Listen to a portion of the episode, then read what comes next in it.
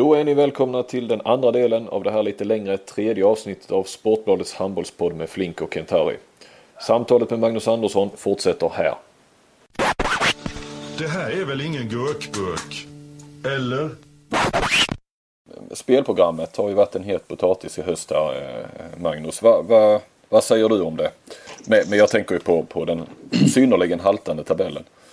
Ja, eh, och det är Ja, jag förstår ju fortfarande inte riktigt men samtidigt ska jag inte komma hem och bara vara gnällig. Och jag har inte varit hemma på sju år i elitserien och kommer hem men jag, jag, tycker ju att vi startar alldeles för sent. Jag skulle vilja börja att vi startar eh, tidigare i september. Eh, jag tycker inte det argumentet riktigt håller att vi inte kan fylla hallarna, vi kan inte sälja in reklam.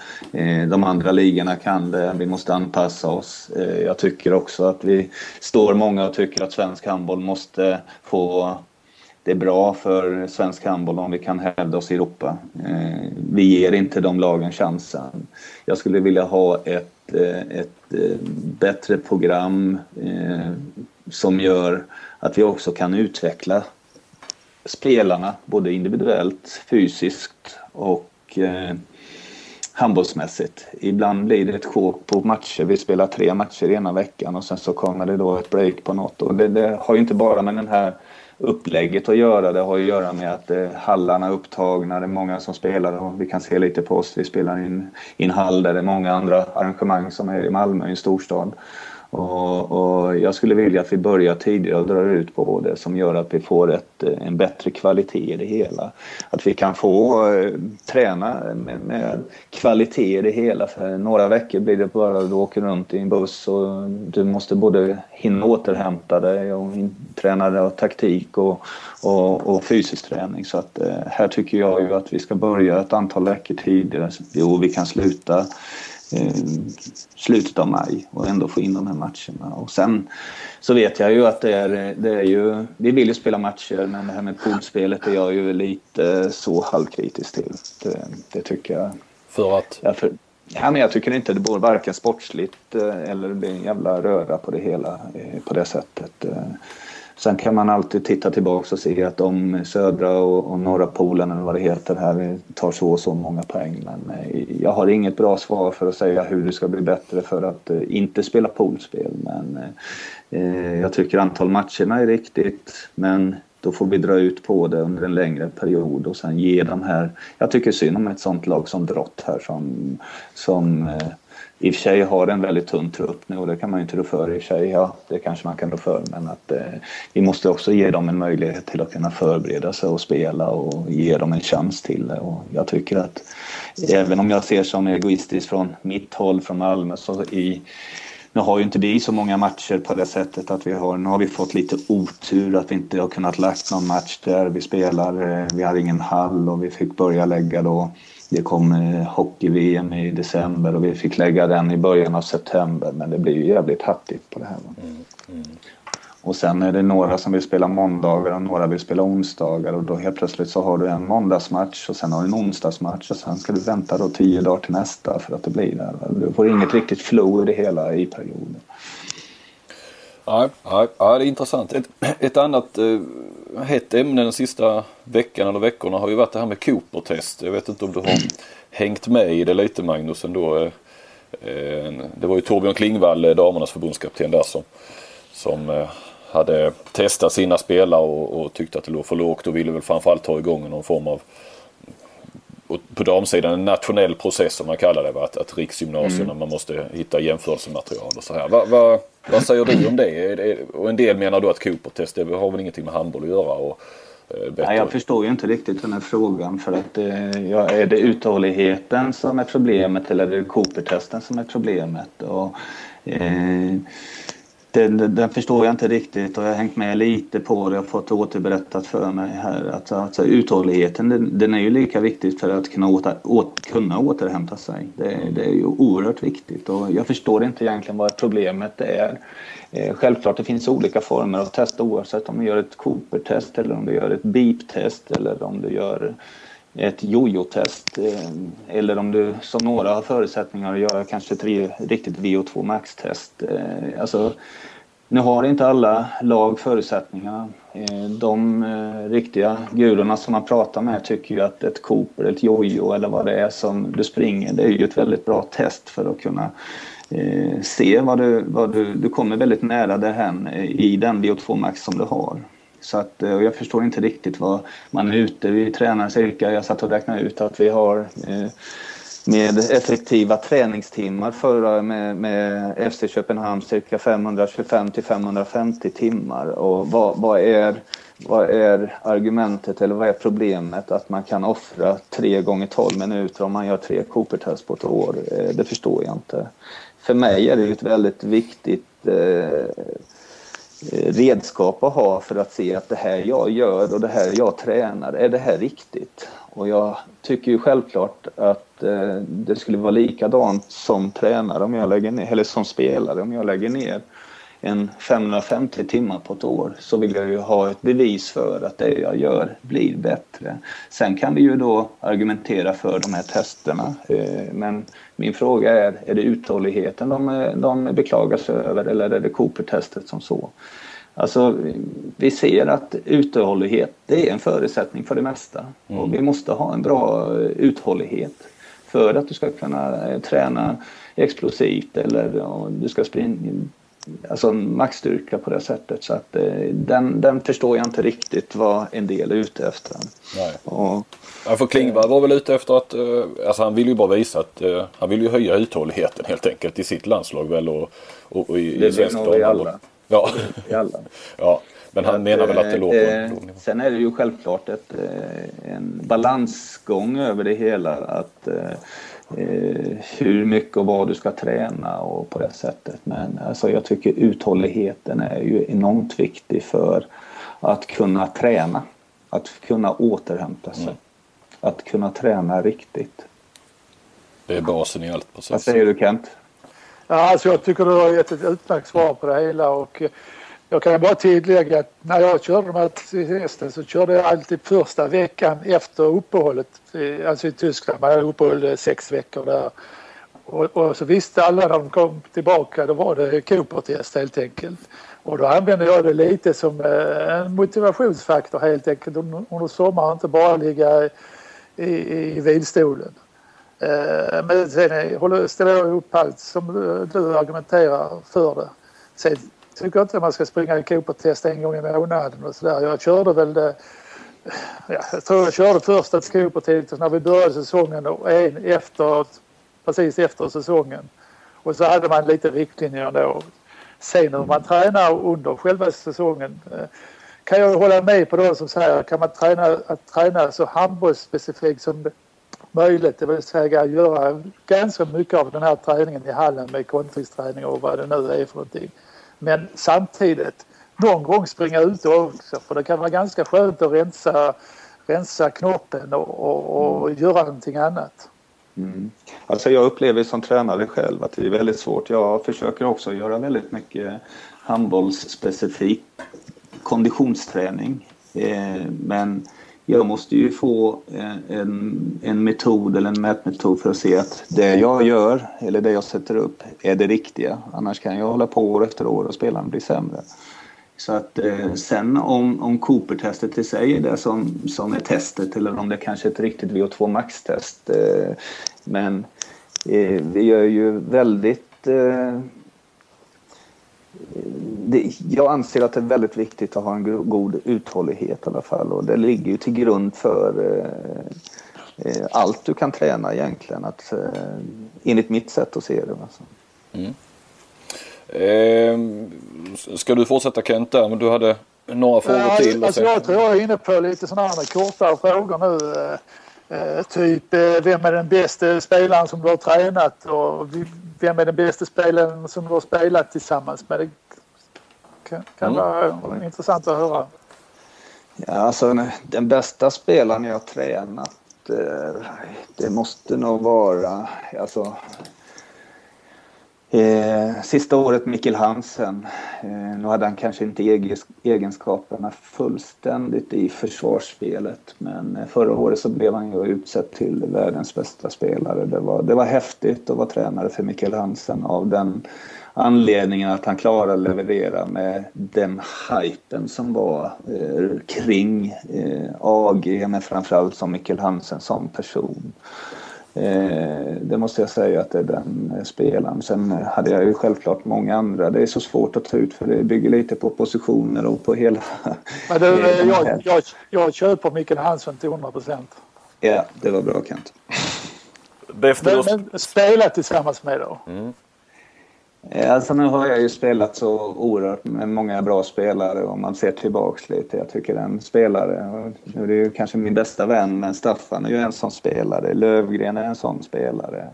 Eh, jag hade också förmånen ett år under min värsta tid i Bundesliga när jag spelade GVD Minden och då tänker jag inte på Robert Hedin den här gången som var den bästa spelaren. Nu blir han besviken.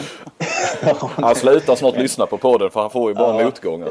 Ja, ja nej men det, alltså, jag, det året jag spelade med Stocklén som blev utsedd som bästa spelare i världen det här året. Och nu var kanske inte Stocklén heller någon bra försvarsspelare men utan han det året så hade det inte varit mycket till i, i, i minden kan jag säga. Men det är väl någon av de här spelarna som eh, jag tycker, en Staffan, en Lövgren, eh, det är också den förmånen, en fransk spelare då som Stocklén. Eh, det året jag spelade nere i GVD Minden, jag tror det var 97 eller någonting, 96, 97. Som var då fantastiskt bra. När vi är inne på sånt här då, eh, lite historia så. Vilken årgång av Bengan Boys? Jag menar det var väl egentligen 13 år eh, där, de 12 år som ni var fantastiskt bra och det var medaljer på rad. Vilken årgång håller du som den, som den bästa? När var ni som bäst? Alltså jag, jag satt och tittade lite och det är så jävla svårt att ta upp den. Men jag skulle egentligen vilja säga att årgången från 96 till 2002 mm. Det är väl egentligen hela den epoken. Då var vi väl eh, i final i alla dessa mästerskap från 2006 till 2002. Ja, 96 ja. ja. Från 96 till mm. 2002 och kanske toppen låg någonstans där runt eh, 99-2000. Jag vet inte men där är det ju helt otroligt. Vi, när man ser tillbaks på det att eh, vi var i final i alla dessa mästerskap och hur många är det där? Det är nästan åtta mästerskap på raken vi var i finalen. Så att kanske runt 99-2000 eller någonting. På tal om Bengan Boys, vilka, vilka håller du kontakter med fortfarande? Vilka, vilka umgås du med? Ja, alltså Staffan och jag pratas ju vid i stort sett dagligen. Mm. Om inte två gånger ibland. Okay. Eh, eh, Staffan är väl den som jag har mest kontakt med eh, från den tiden. Men, och vi umgås en hel del. Sen Ola självklart då från här. Vi har också en, kanske inte dagligen kontakt men vi pratas vid. Och, Eh, Lövgren, Ranjes någon gång. Eh, det är väl Mats Olsson jag pratat med ibland men eh, jag skulle vilja säga att vi har ju Avislander också, man springer på varandra och nu har vi haft den förmånen att vi har kunnat träffats en gång per år i New York och spelat lite handboll och umgås ja. lite med familjerna men, men eh, det är väl mest skulle jag vilja säga eh, Staffan Olsson och eh, Ola till viss del också.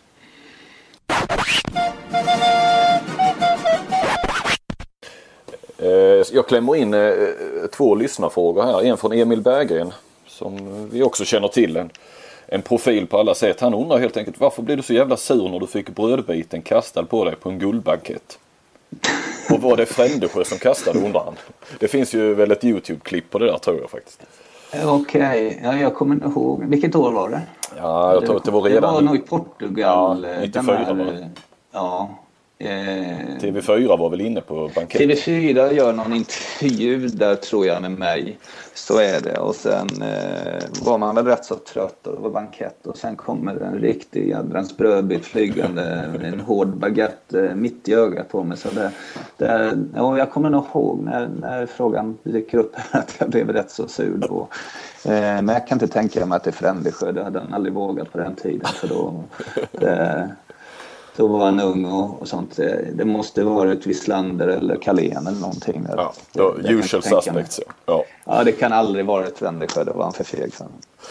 Eh, Jacksonville eh, som en, en flitig twittrare i, i, i handbolls Sverige. Eh, undrar hur förklarar du din otroliga form 1993 då du blev bäst i världen? Eh, ja, det är väl också.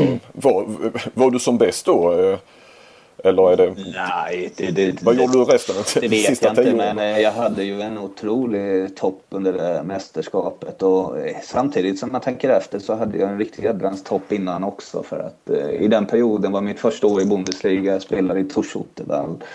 Eh, och eh, jag tror i den tidpunkten där så hade jag gått riktigt, riktigt bra i Bundesliga också. Jag ledde skytteligan och jag, jag spelade fantastiskt bra. Så att eh, det, jag kan nog egentligen inte, samtidigt som jag fick nog en bra start i den. Jag var väl egentligen inte kanske första valet helt fullt ut. Det var ju under den tiden Islander spelade på, på nio meter också och Ola var het även på, på, på nio meter. Så att eh, jag fick nog en relativt bra start. Jag för mig att vi spelade mot Island i första matchen och efter lite krampaktigt så vinner vi. Och jag gör en del mål eh, på det och sen, eh, sen fick jag nog ett bra förtroende och kunde den formen jag låg i. Så att, eh, det, det var ett roligt mästerskap som sagt var förutom att jag bröt tummen eh, för andra gången och var väl lite jobbigt i karriären efter det. Eller några år efter det. Jag visste inte riktigt vad jag skulle, om tummen skulle bli bra igen. Nej. Och det bröt du under VM va? Alltså i semin eller vad var det? Ja, det var väl ingen semifinal i- på den tiden. Det var ju gruppspel och det var eh, match mot Tyskland då som eh, vi ledde med åtta mål eller någonting och det var väl egentligen inte så lång tid kvar. Och jag drar rätt av mina, de här underskotten jag hade på den tiden och jag tror jag träffade ett höftben eller ett knä på eh, Schwarzer som i det och eh, Eh, då hade jag brutit ungefär ett år innan hade jag brutit den här tummen eh, rätt så rejält upp i tiden i Norge där och det är en rätt så avancerat brott i en, en, i en led som heter Bennet där och eh, jag märkte ju direkt att eh, tummen eh, var ju bruten, den stod åt alla håll och där, där det var ju antiklimax för, för mig och kanske inte bara mästerskapet. De första tankarna gick ju till Schottwall och Tyskland och, och komma tillbaks dit. Och när man väl kommer ut på bänken och, och tummen står, ja man ser ju knappt tummen där så, så förstod jag direkt att det var slut här och sen fick man höra av Bengan Johansson efteråt sen att det var ett jävla skitskott du drar där så det, det var väl det var väl inte bättre av det. Det var ditt eget fel helt alltså. ja. Eh, ja, vi är inne på nästan lite anekdoter där då nu när du nämnde Bengan. Du hade väl något där Kent va med smeknamn? Ja, ja det, det, det är så det här från, eh, från Robert Hedin har vi varit inne på det lite tidigare. Han bad mig ställa en fråga och eh, det var någon landslagssamling. Ni har ju haft många genom åren. Och eh, ni hade beställt eh, telefonväckning 8.00. Eh, eh, och du bodde då tillsammans med Robert Hedin på, i det här rummet. Men, men så ringde, ringde telefonen redan halv sex och han är då intresserad vem var det som ringde och varför ringde den här personen. ja, nu har jag ju fått det lite återberättat för mig för det är egentligen något som jag hade riktigt glömt. Men nu när eh, kommer jag ihåg det på det sättet att det var faktiskt min fru som ringde. Och eh, jag tror det var den dagen vi skulle resa hem. Och Eh, det var min fru som ringde som eh, halv sex och tyckte att jag skulle nog inte ligga och sova längre för nu var hon uppe med barnen och hon undrade när jag kom hem och tog hand om dem.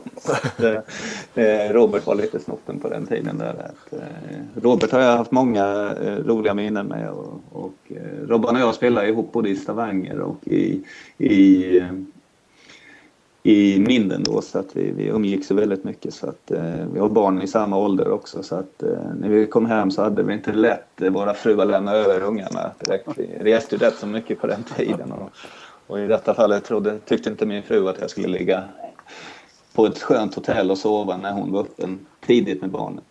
Ja, I alla fall tyckte Robert det var jätteroligt, det kan jag berätta för dig. Ja, det var roligt. Ja, jag går vidare. Hur fick du smeknamnet virus? virus? Jag, tror, jag tror de kallade dig virus, eller lillvirus och Ola, Ola var storvirus. Var det så? Ja, det, det blev ju på den tiden när jag kom med i landslaget och jag fick barn relativt tidigt. Och, eh, jag var ju med små barn och barnet på dagis och varje gång man kom till ett landslagsläger så blev jag i stort sett sjuk varenda gång och det tyckte de ju var rätt så roligt. Eh, så att det blev ju eh, virus till mig. Och eh, sen på den tiden i början av min landslagstid där så bodde ju jag och Ola tillsammans och, och efterhand och Ola fick jag också barn och då var väl Ola och jag i stort sett sjuka, sjuka på varenda landslagsläger eller förkylda. Vi, var, vi var, deltog väl men vi var sjuka. Så det blev lillvirus och storvirus och det tyckte de alla var riktigt roligt. Att, eh, vi delade ju rum ihop så det var lillvirus och storvirus och namnet virus har väl hängt med eh, hela tiden här. Så att, eh, ja, så att eh, en del säger bara virus, en del säger Andersson, en del säger Magnus. Att, eh, med viruset den tiden där jag var oerhört mycket sjuk ifrån, eh, och det var från landslagstiden där. Minns du vem som myntade det? Alltså själva uttrycket? Nej, det vet jag faktiskt inte. det, har, det har jag ingen aning om. Men det var... Ja, Okej, okay. eh, vilken är den bästa film du har sett? Alltså jag, jag måste erkänna, jag är så oerhört rastlös att jag har väldigt, väldigt svårt att sitta och se en hel film. Eh, det är så alltså? Ja, jag har jättejobbigt. Jag ser inte... Ja, jag ser på tv, men jag ligger och zappar och efteråt så kommer jag nog inte ihåg vad jag har sett. För jag har svårt att slappna av så, men jag ser ju väldigt mycket ja, så amerikanska vänner, Spin City och sådana. Ja. ja, men de är väl 20 minuter om du tar väck ja, reklam? Ja, precis. Och då hinner jag då, varje gång det är reklam så hinner jag eh, över på något annat. Eh, och sen är jag väldigt dålig på titlar och allt sånt. Så jag kommer faktiskt säga ja, ja. Jag får be ja, Okej, okay, okay, jag, ja. jag accepterar det svaret. Ja. Och då, om vi tar bästa bok då? Har du, har du möjlighet att slappna av och läsa en bok på bussresor och sådär? Nej, det, jag kan faktiskt eh, någon gång per år läsa en, en bok och det är när jag eh, åker på semester. Då, då är det på något sätt som är och då ligger jag och läser och eh, läser hela tiden och då men eh, nu har jag någon bok som har hängt med här i ett år som jag läst de första tio sidorna. Jag kommer inte ens ihåg vad den heter så så spännande är den. Lasse Men den har jag nog börjat med ett eh, 20-tal gånger och eh, när jag släcker ner eh, efter en 15-20 sidor så nästa dag kommer jag inte ihåg vad jag läst. Eh, tyvärr är det lite så just nu och det är väl något jag måste jobba med. Att.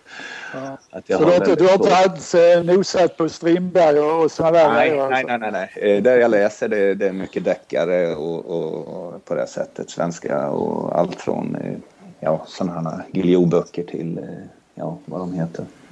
Ja. Så jag, jag, läser inte mycket ska jag säga. Jag, jag läser inte mycket. Nej. Eh. Tittar du på någon tv-serie? Jag tänkte tänka mig Solsidan skulle passa rätt bra. Nej, faktiskt, jag, jag, vet inte vad det är för fel för mig. Min eh, familj tittar ju här mycket på Solsidan. Jag tror jag har sett något avsnitt på en tio minuter eller någonting. Jag blir för nervös att sitta där uppe och jag till slut hamnar jag framför någon handbollsfilm eller någonting på datan istället. Men alla andra sitter där uppe. Jag är så tråkig just nu att jag, jag Solsidan har jag sett tio minuter av. Eh, men, men, du, men, ja, men du klarar av att se en hel eh, handbollsmatch på tv till exempel? Ja, det gör jag. Eh, det gör jag. Eh, ibland måste jag stänga av ljudet bara, men...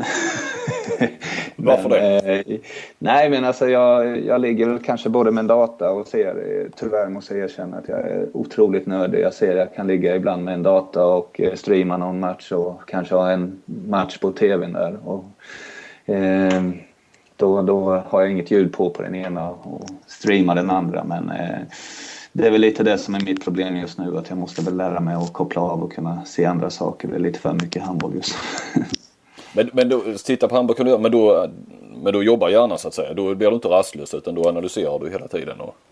Ja, inte bara analysera. Ibland kan det ju bara vara att man sitter och tittar. Det är för sin egen... Eh, alltså jag, självklart så sitter man och tittar, både spelare och, eh, och jag gillar de här, eh, dels från Bundesliga, internationella matcher och sen nu då på mitt arbete med Malmö så ser jag ju väldigt mycket även matcher som vi laddar hem. Vi har ett system och vi sitter och tittar väldigt mycket och analyserar på det. Men eh, jag gillar ju även, jag följer mycket dansk handboll eftersom jag varit där och försöker se det mesta på det sättet. Men eh, det är väl någonting jag måste lära mig att kunna koppla bort lite den här handbollsdelen. Men samtidigt så känner jag inte att det är ett jobb jag gör.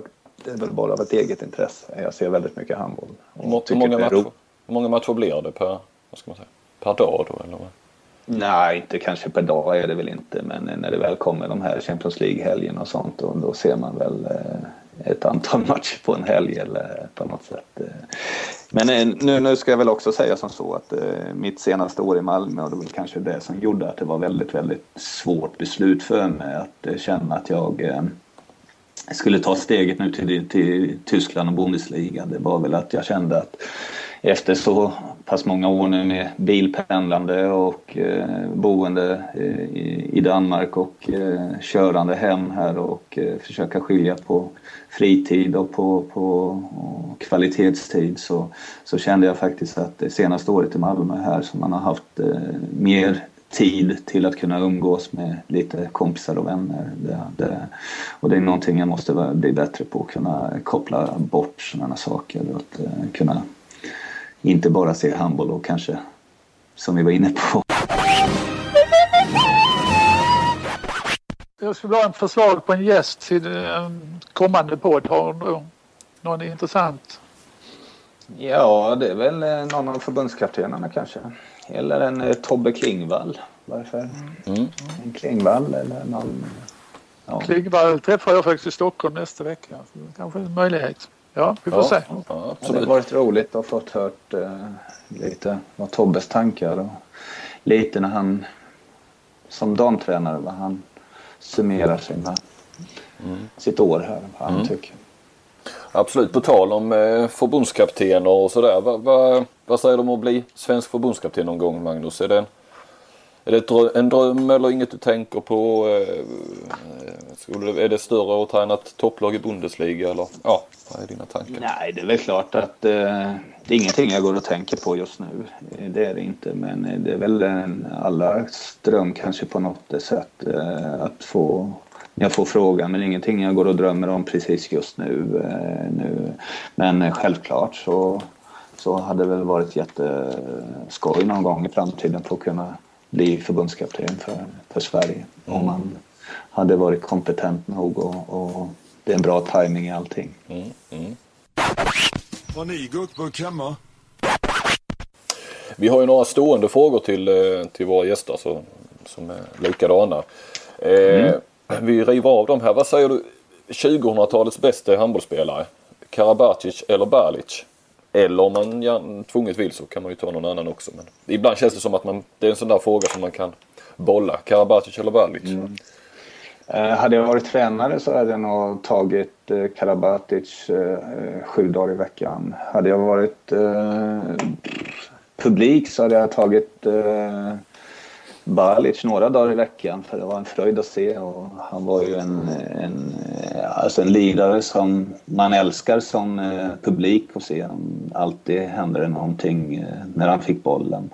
Så att, eh, men ändå så om man bara ser på om man ska tala om den som är bäst som kanske betytt mest för sitt lag så är det Karabatic. Och lite bättre kanske i, eh, i eh, tvåvägs eller betydande för laget. eh, Även om, om Balic kunde också spela bra försvar. Men Balic var ju en fröjd att se på och eh, skulle jag titta som publik så skulle jag kanske välja Balic många gånger. Eh, Sen kanske jag som är lite nördig, Karabatic är inte så finessaktig i några men det är häftigt att se hans fysik och sina satsningar. Hur går det för Sverige i EM i januari? Tror du? Oj.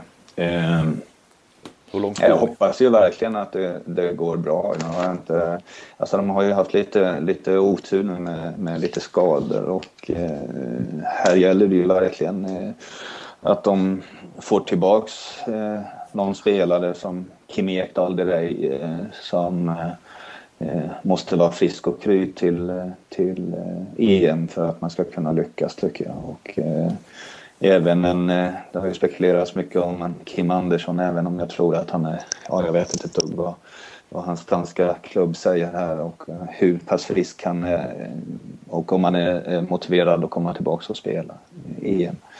Eh, även Johan Jakobsson är väl två spelare som, eh, på den positionen som måste vara friska och redo i sådana fall. Mm.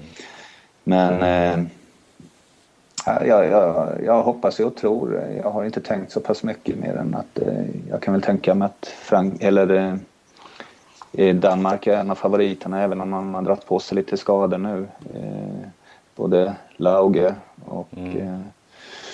Markusen. Ja, Markusen. Ja, Markusen då som är, men jag tycker ändå Danmark har eh, så pass många bra andra spelare att de är en av favoriterna på framförallt hemmaplan. Och det ska väl bli intressant att se om de orkar stå emot pressen i detta handbollstokiga land, Danmark, där de kommer måla upp en misslyckande allting annat utan ett guld. Så att, eh, det, det ska bli intressant att se, men jag tycker Danmark har Eh, måste vara en av favoriterna till att vinna det. Vilka, eh, det är också en fråga vi har, vilka, vilka spelar final och vinner EM då? Danmark är i final i varje fall. Vinner de också tror du? Vilka möter de i final? Ja, ja, ja. om inte Sverige vinner så hoppas jag att det är Danmark som vinner. Ja. Men eh, jag tror att eh, Danmark möter Spanien i final. Mm. På tal om EM eh, där som vi också har en fråga. Vem ska vara Sveriges första val på mittnio? För det känns ju som en en, en position som i varje fall fram till Supercup var, var rätt så öppen och det kanske den fortfarande är. Vad säger du? Svårt att säga. Det är väl den spelaren som är hetast för tillfället. Eh, som landslagscoach och som, där har du ju den möjligheten och där de får se det är ju den som har bevarat eh, formen när vi går in i januari. Och, och, här finns det ju många olika alternativ på det sättet. Men här måste man väl ta en spelare och jag vet inte Tugge vad, hur Ola och eh, Staffan tänker i, i de här banorna. Men, eh, det är väl just det du vet som känner dem så väl. ja, men vi, vi sitter inte och pratar så mycket. Alltså, jag lägger mig inte i ett dugg och vi, det är Ola och Staffan som driver och sköter ja, ja. det. Så att jag, jag är ju inte med och ett dugg kring landslaget eh, i det hela. Eh, så att eh, det, det, är ingenting de diskuterar med mig. Eh, men eh, alltså, du har ju både Fahlgren och, och Larholm. Eh, du har en Gottfridsson och en, vi har ju även Lukas Karlsson och Dalibor Doder som är väl de som jag kan se som spelarna som är aktuella och här gäller det ju för, för Staffan och Ola, antar jag, att välja den som de tycker passar bäst in i, i det spelet och framförallt kanske den som har gått bäst och den som verkar vara hetast under den tiden. Ja, det var en helgardering där, men vi får väl köpa mm. den då. Mm. Ja, nej. Vilka, eh, vi går över till Champions League. Vilka tror du spelar final i maj? Och vilka, och vilka vinner? Eh, jag tror att Barcelona vinner. De har, eh, om, alltså de kan bibehålla den här, alltså nackdelen för dem är ju att de, och jag, jag vet inte om det är en nackdel om det är en fördel för dem, men eh, att de har ju en väldigt dålig liga att spela i Spanien idag och inget motstånd alls. Så att, eh, om det räcker med de matcherna i Champions League för att kunna komma. Men eh, jag tror Barcelona ser ut att vara det starkaste laget. Och med de spelarna man har fyllt på där så, så, så tror jag nog att de är storfavoriter till det hela. Eh, jag hade ju hoppats att få se ett TV Kiel men de har inte övertygat på mig så här pass långt eh, där jag har sett. Och Eh, sen har vi ju ett par eh, bubblare både med Vesprem och Kielse eh, som man heller aldrig vet. Kielse eh, har ju ett fantastiskt lag på pappret också och har, verkar gå bra just nu så att eh, jag hoppas på, på eh, Kiel, Barcelona av den anledningen att det blir en, en ett sånt här möte mellan två giganter mm. i, i handbollen. Men eh, jag tror att Barcelona står i en final och sen är det antingen Vesprem eller Kielse. Och nu mm. garderar jag mig lite igen, men jag kanske måste vara lite modig då och säga att det blir eh, Kielse. Ja, ja. härligt. Eh, du har varit inne på det tidigare. Vilka, vilka tror du spelar eh, SM-final? Vilka vinner den? Eh, ja, som jag sa innan och det får jag väl hålla mig för att eh, jag hoppas ju självklart på oss. Men eh, om man ska tippa realistiskt som jag gjorde från början när man tittar de pengar de spenderar och laget som de har så bör ju i alla fall Kristianstad vara ett av finallagen som spelar emot eh, Lugi som också stuckit ut hakan väldigt tidigt. Men eh, ja, det är väl de två lagen. Det här är väl ingen gurkburk? Eller?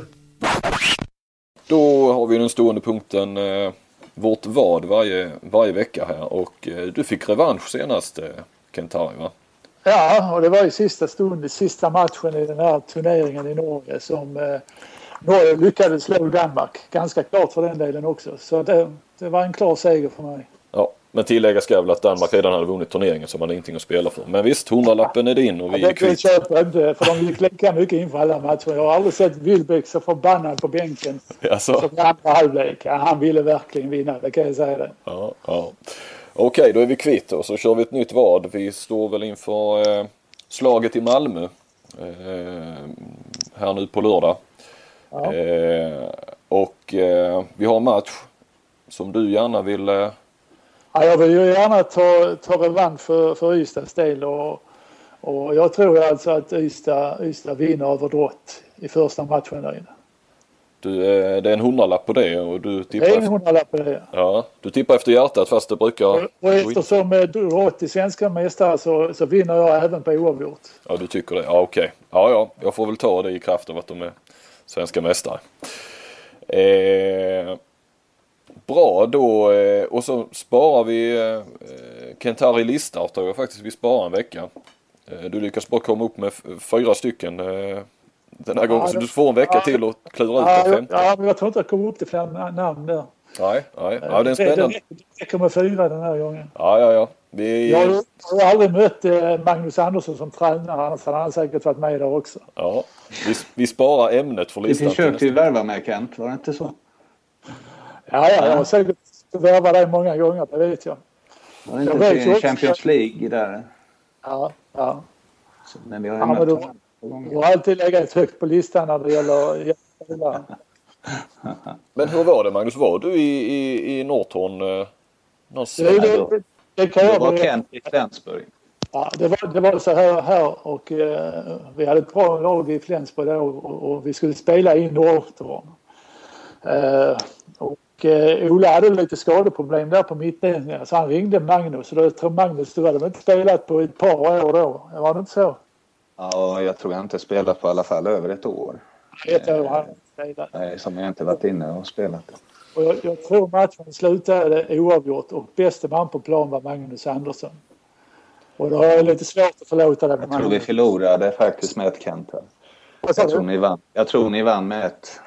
Gjorde vi det? Ja, jag tror ni vann med ett. Men det var ju tre matcher och Ola ringde och tjatade på mig. Och min idiot som jag var så kunde jag inte låta bli. Jag åkte ner och spelade tre matcher. Första matchen var eh, den eh, 18 eller någonting december eh, mot Flensburg. Och det var ju då ja, inte spelat handboll på ett år och sen gå in i Bundesliga. Ola sa att ja, du kan vara med och stötta upp och spela lite. Jag spelar väl i stort sett nonstop i anfall då. Ja, jag Och måste mötte säga... Som var eh, så fantastiskt bra på den tiden. Så, och sen hade vi även, eh, vilka var det mer? Magdeburg som var väldigt bra på den tiden. Spelade den, den eh, 23 december. Och sen åkte hem med Ola mitt på natten. Och jag, jag glömmer aldrig när jag vaknade på julaftonsmorgon, eller vi kom väl hem på morgonen. Jag hade så ont i, i min arm så jag trodde ju det var handboll. Men sen kom jag på, jag hade ju suttit och hållit mig. Jag satt ju bredvid Ola som Ola körde hem i, på autobahn i 200 någonting. Där. Så jag hade suttit och klämt och hållit mig upp i, i den här. Så jag trodde ju att det var eh, från handbollen. Men ja, det var skräckresa med Ola det var Lindgren. skräckresa med Ola Lindgren när han körde bil. Så, att, eh, så spelade jag faktiskt en match till där i mellan jul och nyår med, mot Eisenach. Så att det var tre matcher jag gick in i där. Men eh, det var roligt och det gick ju faktiskt över förväntan för mig Ja, personligen. jag, jag, jag måste ju säga jag blev otroligt imponerad. Jag trodde inte att jag skulle kunna hålla den eh, standarden. Även om vi nu vann med ett mål. Jag trodde faktiskt det blev oavgjort. Men vi vann kanske med ett. Men, men jag säger ärligt att jag tyckte faktiskt det var bästa man på plan i den matchen. Ja, tack så du ha. Men nej, jag har för mig det gick riktigt bra i- just Ja. där. Det är väl så ibland när man inte har några förväntningar man kan gå in. Det är då man kan prestera. Vi fick det dig att fundera på en, på en eh, riktig comeback. La, la du av för tidigt Magnus? Nej, jag var, det, det tror jag inte. För att jag hade ju tappat motivationen eh, riktigt på det. Och den dagen man tappar motivationen till att kunna träna eh, fullt ut, då, då, då kan man inte vara med där. Det. Men eh, samtidigt måste jag erkänna att eh, hade jag kunnat dricka ungdomens källa imorgon så hade jag gjort det direkt för att någonting jag saknar så kopiöst det är spelet och jag varje dag står det och kliar i fingrarna på mig när jag ser och nu eh, sista året i Malmö har jag inte varit med och tränat men eh, även AG och FCK där fast man är en bit över 40 så, så har jag ju tränat med någon gång då och då. Och, Eh, nu hänger jag inte med mer än ett par minuter men, eh, eh, och jag, jag skjuter så att jag blåar i huvudet eller jag tar det i alla fall men bollen kommer knappt fram så att det är frustrerande just nu. Men jag, jag, jag saknar jag saknar enormt mycket att spela och fortfarande än idag när man står på träning och tittar så vill man så gärna gå in för att jag tyckte det var fantastiskt roligt men inte kanske kontinuerligt varit med ändå att jag slutade för tidigt för jag hade tappat motivationen då kände jag, för att träna varje dag. Ola hörde av sig och fick dig att ställa upp i tre matcher. Jag, jag har en känsla av att rätt många av er spelare när ni la av att klubbar i, i lite kris, eh, inte minst från Tyskland kanske, ringde, ringde och kollade med om ni inte kunde göra comeback lite titt som tätt. Hur, hur, hur långt fram fick du samtal och lite lösa förfrågningar om att göra comeback eller korta? Ja, eh, det, det, fick jag faktiskt ett par gånger och jag vet inte, det var det jag trodde Ken skulle berätta här nu men eh, under min tid i FC Köpenhamn så fick vi väldigt, väldigt mycket skador och jag hade tränat med laget eh, och jag var ju alldeles för dålig för att vara med i laget, det var inte det men eh, jag beslutade mig för att skriva in mig i, i laget. Och spela jag mot Ålborg borta och min idiot så byter jag in mig själv. Ja, nu kommer jag ihåg det. Eh, så byter jag in mig själv och går in och jag är ju så sugen på att få skjuta på mål i alla fall. Så att det var ju, jag studsade väl som ett popcorn runt där bara för att få bollen. Det var ett fem mot sex och till slut får jag bollen och jag, jag skjuter ju ett, eh, mitt klassiska avstämda vändskott där. Men problemet är väl att jag var glad att jag träffade kortsidan. Bollen går väl 5-6 meter ovanför målet. Nej. Och ut på bänken igen. Det var väl det enda och sen var vi fulltaliga och jag kände att eh, vad fan gjorde jag där? Och sen, I alla fall, vi hade ju roligt åt detta och det var väl inte så att eh, jag skämdes ihjäl mig. Jag försökte hjälpa laget och gick in där men eh, sen gick det väl någon vecka och sen ringer det från Tia Kiel och då skulle de spela en Champions League-final. Va? Och de hade ju under den tiden eh, enormt många skador. Ja. Och de skulle möta Flensburg. Sen gick det väl bara någon, någon, några timmar efter Kiel har ringt så tror jag att du ringer Kent ja. till mig. Och eh, ni hade också enormt mycket skador och ni ska spela ja, en Champions League-final mot Kiel. Ja. Och ni ville alla undersöka möjligheten till att eh, ta in en spelare. Och jag vart ju helt eld och lågor. Tänkte i alla fall, jag har ju har ju inte haft den förmånen att spela till de bästa lagen. Ja, även om jag inte, kanske har möjlighet. Inte någon Champions League-final heller kanske? Och tack vare att jag gick in i den där jävla matchen mot Ålborg och sköt fem meter ovanför mål så gjorde ju att eh, jag hade registrerat mig för eh, FC Köpenhamn så, så ja. kunde jag inte få spela den här. Eh, sen vet jag inte om jag hade varit med ändå eller att jag hade tackat nej, nej, men men, eh, du kunde alltså välja lag? Du hade kunnat ja, välja lag? Jag, jag, jag, tror faktiskt det var Jobbo som var skadad. Alltså. Ja, det var det nog. Ja. Stefan var väl skadad i Kiel va? Ja, ja så var det. Ja. Mm. Men det var, en, det var en liten rolig grej att eh, båda... Men tack vare att du varit inne och skjutit det där sketskottet så, ja. så gjorde att eh, ja, det gick inte tyvärr. Vad är, är samvetsfråga? Vilka har du valt? Självklart Kent Harry. ja, jag vet inte det riktigt. ja, jag vet inte det. Det är klart han hade. ja, ja, ja, ja, jag ska inte. Ja. Visst, visst var väl Kiel lite favorit eller det var de inte då eller? Hur var det? Ja, det var nog ganska jämnt favoritskap. Båda lagen hade ju skador och, och det blev oavgjort i första matchen kommer jag ihåg. Och sen förlorade vi andra med ett så det var väldigt jämnt. Var det inte den här matchen som det varit så mycket skriverier om också? Jo, jo precis. Med, precis. Med mutmisstanke och allt vad det var ja. ja. Eh, jag tänkte på det Magnus när du var inne på det att, att eh, hur nära var du att, att, för du spelar ju inte i någon av de här stor, toppklubbarna i Bundesliga eller, eller i Spanien för den delen. Hur nära fick du några anbud någon gång? Hur nära var det?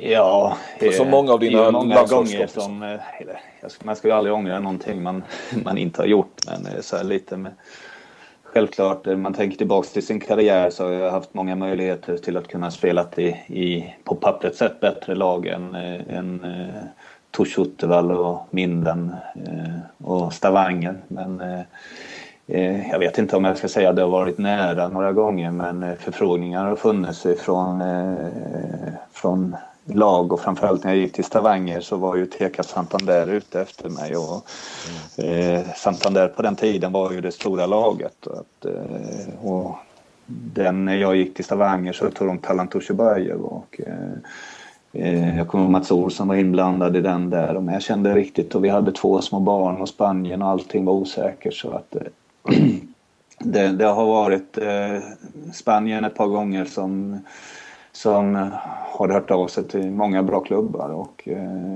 även så fick jag den möjligheten att gå till Ademar Leon och göra då ett par månader nere och jag hade funderat och många hade sagt så mycket att den handbollen som jag stod för eller som spelade passat bra i, i Spanien så att eh, jag har väl haft några möjligheter och även i, i Tyskland med de bästa lagen både eh, THW Kiel och eh, Flensburg och, eh, så har jag eh, vet jag inte. Ja, de har i alla fall ringt och frågat mm. ett par gånger under den tiden jag var aktiv och under den tiden jag var duktig. Passade det inte eller? Varför? Nej, det har inte passat i just då. Det har varit med, med familj och, och arbete och, och, vi har varit väldigt hemmakära under vissa perioder. Och, och, som jag sa innan så har vi, fick vi barn väldigt tidigt och vi hade väl riktigt bestämt oss. Och redan när jag var 26-27 år gammal så, så trodde jag att karriären skulle ta slut och jag hade lite panik att uh, arbetet och uh, när jag var aktiv och spelade så passade det mig faktiskt bättre att vara hemma i Sverige och spela. Jag trivdes faktiskt uh, jättebra och jag spelade, presterade faktiskt min bästa handboll under den tiden jag var hemma tycker jag själv. Mm. När det var fullständigt kaos och jag jobbade fulltid och jag studerade och jag jag tränade handboll på kvällarna, skulle med barn och, och lämna och hämta och greja. Det är oftast där det fungerat bäst. Och nere i Tyskland så blev det rätt så eh, långtråkigt i perioder och det blev så otroligt, eh, ska man säga så här, kvantitetsträning på det hela så att uh, det, det, passade mig inte riktigt. Men det är ju möjligtvis att jag kom lite till fel lag. Och Minden var väl ett stort misstag kan jag känna efteråt så här att jag tog den. Eh, och där kanske jag skulle antingen flyttat hem eller valt några andra eh, möjligheter istället. Mm. Sen måste jag också fråga, för jag tror jag skrev det där någon gång, eh, var rätt tidigt när jag eh, började som på, på Sportbladet. Hur nära var du att bli tränare i Barcelona? Eh, jag tror inte att jag var nära egentligen. Eh, men det stämmer att jag, eh, det var nog 2004 mm. som, vad heter han, deras tränare skulle sluta Barcelonas. Valero Rivera. Valero mm. Rivera skulle sluta där och då var ju tanken att eh, Enrik Masip skulle bli eh, chef där och eh, Enrik ringer till mig och eh, frågar om jag kan eh, tänka mig att ta över Barcelona och det var ju en chock på det sättet att eh, tro, eh, Ja, vad var du då? Var du kvar i idrott? Jag var ju i idrott då och mitt, jag hade ju ett femårsavtal med, med idrott men jag hade också en, val, en möjlighet till att hoppa av sista året. Och, då hade precis FC Köpenhamn kontaktat mig och bara Eh, jag hade varit faktiskt och pratat med FC Köpenhamn om att eh, lämna till dem och när Barcelona ringer så att eh, jag var faktiskt nere och eh, träffade Barcelona med min tyska agent som jag hade på den tiden då, Ingo Strauss. Vi åkte ner där och vi hade väl egentligen inga tankar på någonting mer än att vi åker ner och Enrik eh, träffar vi och Eh, han förklarade lite hur, hur läget låg och eh, där fick jag faktiskt också träffa eh, Laporta och, mm. och, det var rätt så roligt. Vi fick sitta utanför Laportas kontor där och vänta. Vi hade väl en tid för klockan 12 och i kvart i ett så slog upp dörrarna och då, då tog Laporta emot och då hade han ätit en, en lång lunch med, med Cruyff så det var därför jag fick vänta där. Då. Så Cruyff gick ut och du eh, gick in då? Ja, så gick in och jag har ingen aning. Jag tror inte Laporta visste vem jag var överhuvudtaget. Men eh, det fick ju Enric Masip förklara lite tanken. Men eh, jag tror att till och med under den tiden att eh, i, det hände någonting där att eh, Enrique var väl lite förd bakom ljuset för att eh, mm det blev inte på det sättet och det är jag nog väldigt, väldigt glad för idag att, eh, att det, allt rann ut i sanden på det sättet. För att det, det, tror jag att jag inte hade rätt ut på den tiden där och, i en sån stor klubb och eh, eh, med den traditionen och de spelarna och så pass ung tränare som mig. Så det var, passade nog mig bättre att jag fick eh, lite erfarenhet i, i lite andra lag. Ville de ha dig som spelare någon gång innan dess? Eh, jag har själv inte pratat eh, med Barcelona. Ryktesvägen säger bara någon gång att Eh, de har hänvis, alltså ringt till Drott. Men det är ingenting jag kan bekräfta. Det, det är nog Ola Hagström och de jag har fått återberättat att de ville ha både mig och Ola. Vi spelade och slog ut dem i en kvartsfinal. Ja. Det kan vara också bara en, en, ett snack, en myt. Men jag har aldrig pratat med Barcelona själv eller någonting. Men, eh, Jo förresten, de ringde nog när jag gått till Ademar Lyon. Då, då tror jag att de ringde. Eh, när det var stod klart att jag skulle till Lyon de sista nio matcherna. Så.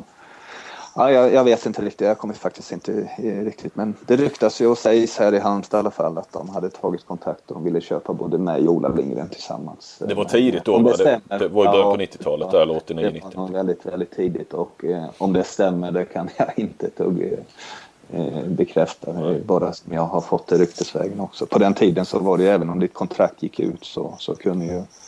Det var det ju, det var innan Bosman så att eh, då var man ju inte livegen på det sättet. Att även då mitt kontrakt gick ut med dropp så var det ju väldigt, väldigt nära att jag blev eh, stoppad när jag gick till Stavanger. Där. Att, att eh, Drott begärde så mycket pengar för mig. Mm. Mm.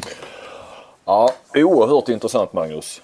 Eh, eller hur Kent-Harry? Ja, fantastiskt. Men då tackar vi eh, Magnus Andersson eh, för den här rätt så långa stunden eh, som gick väldigt, väldigt snabbt. Och så kör vi en ny podd om en vecka med en ny gäst. Och innan vi har det helt klart så vill jag inte nämna vem det kan vara. Men det blir som vanligt en, en celeber gäst. Tack för att ni lyssnade på återhörande om en vecka.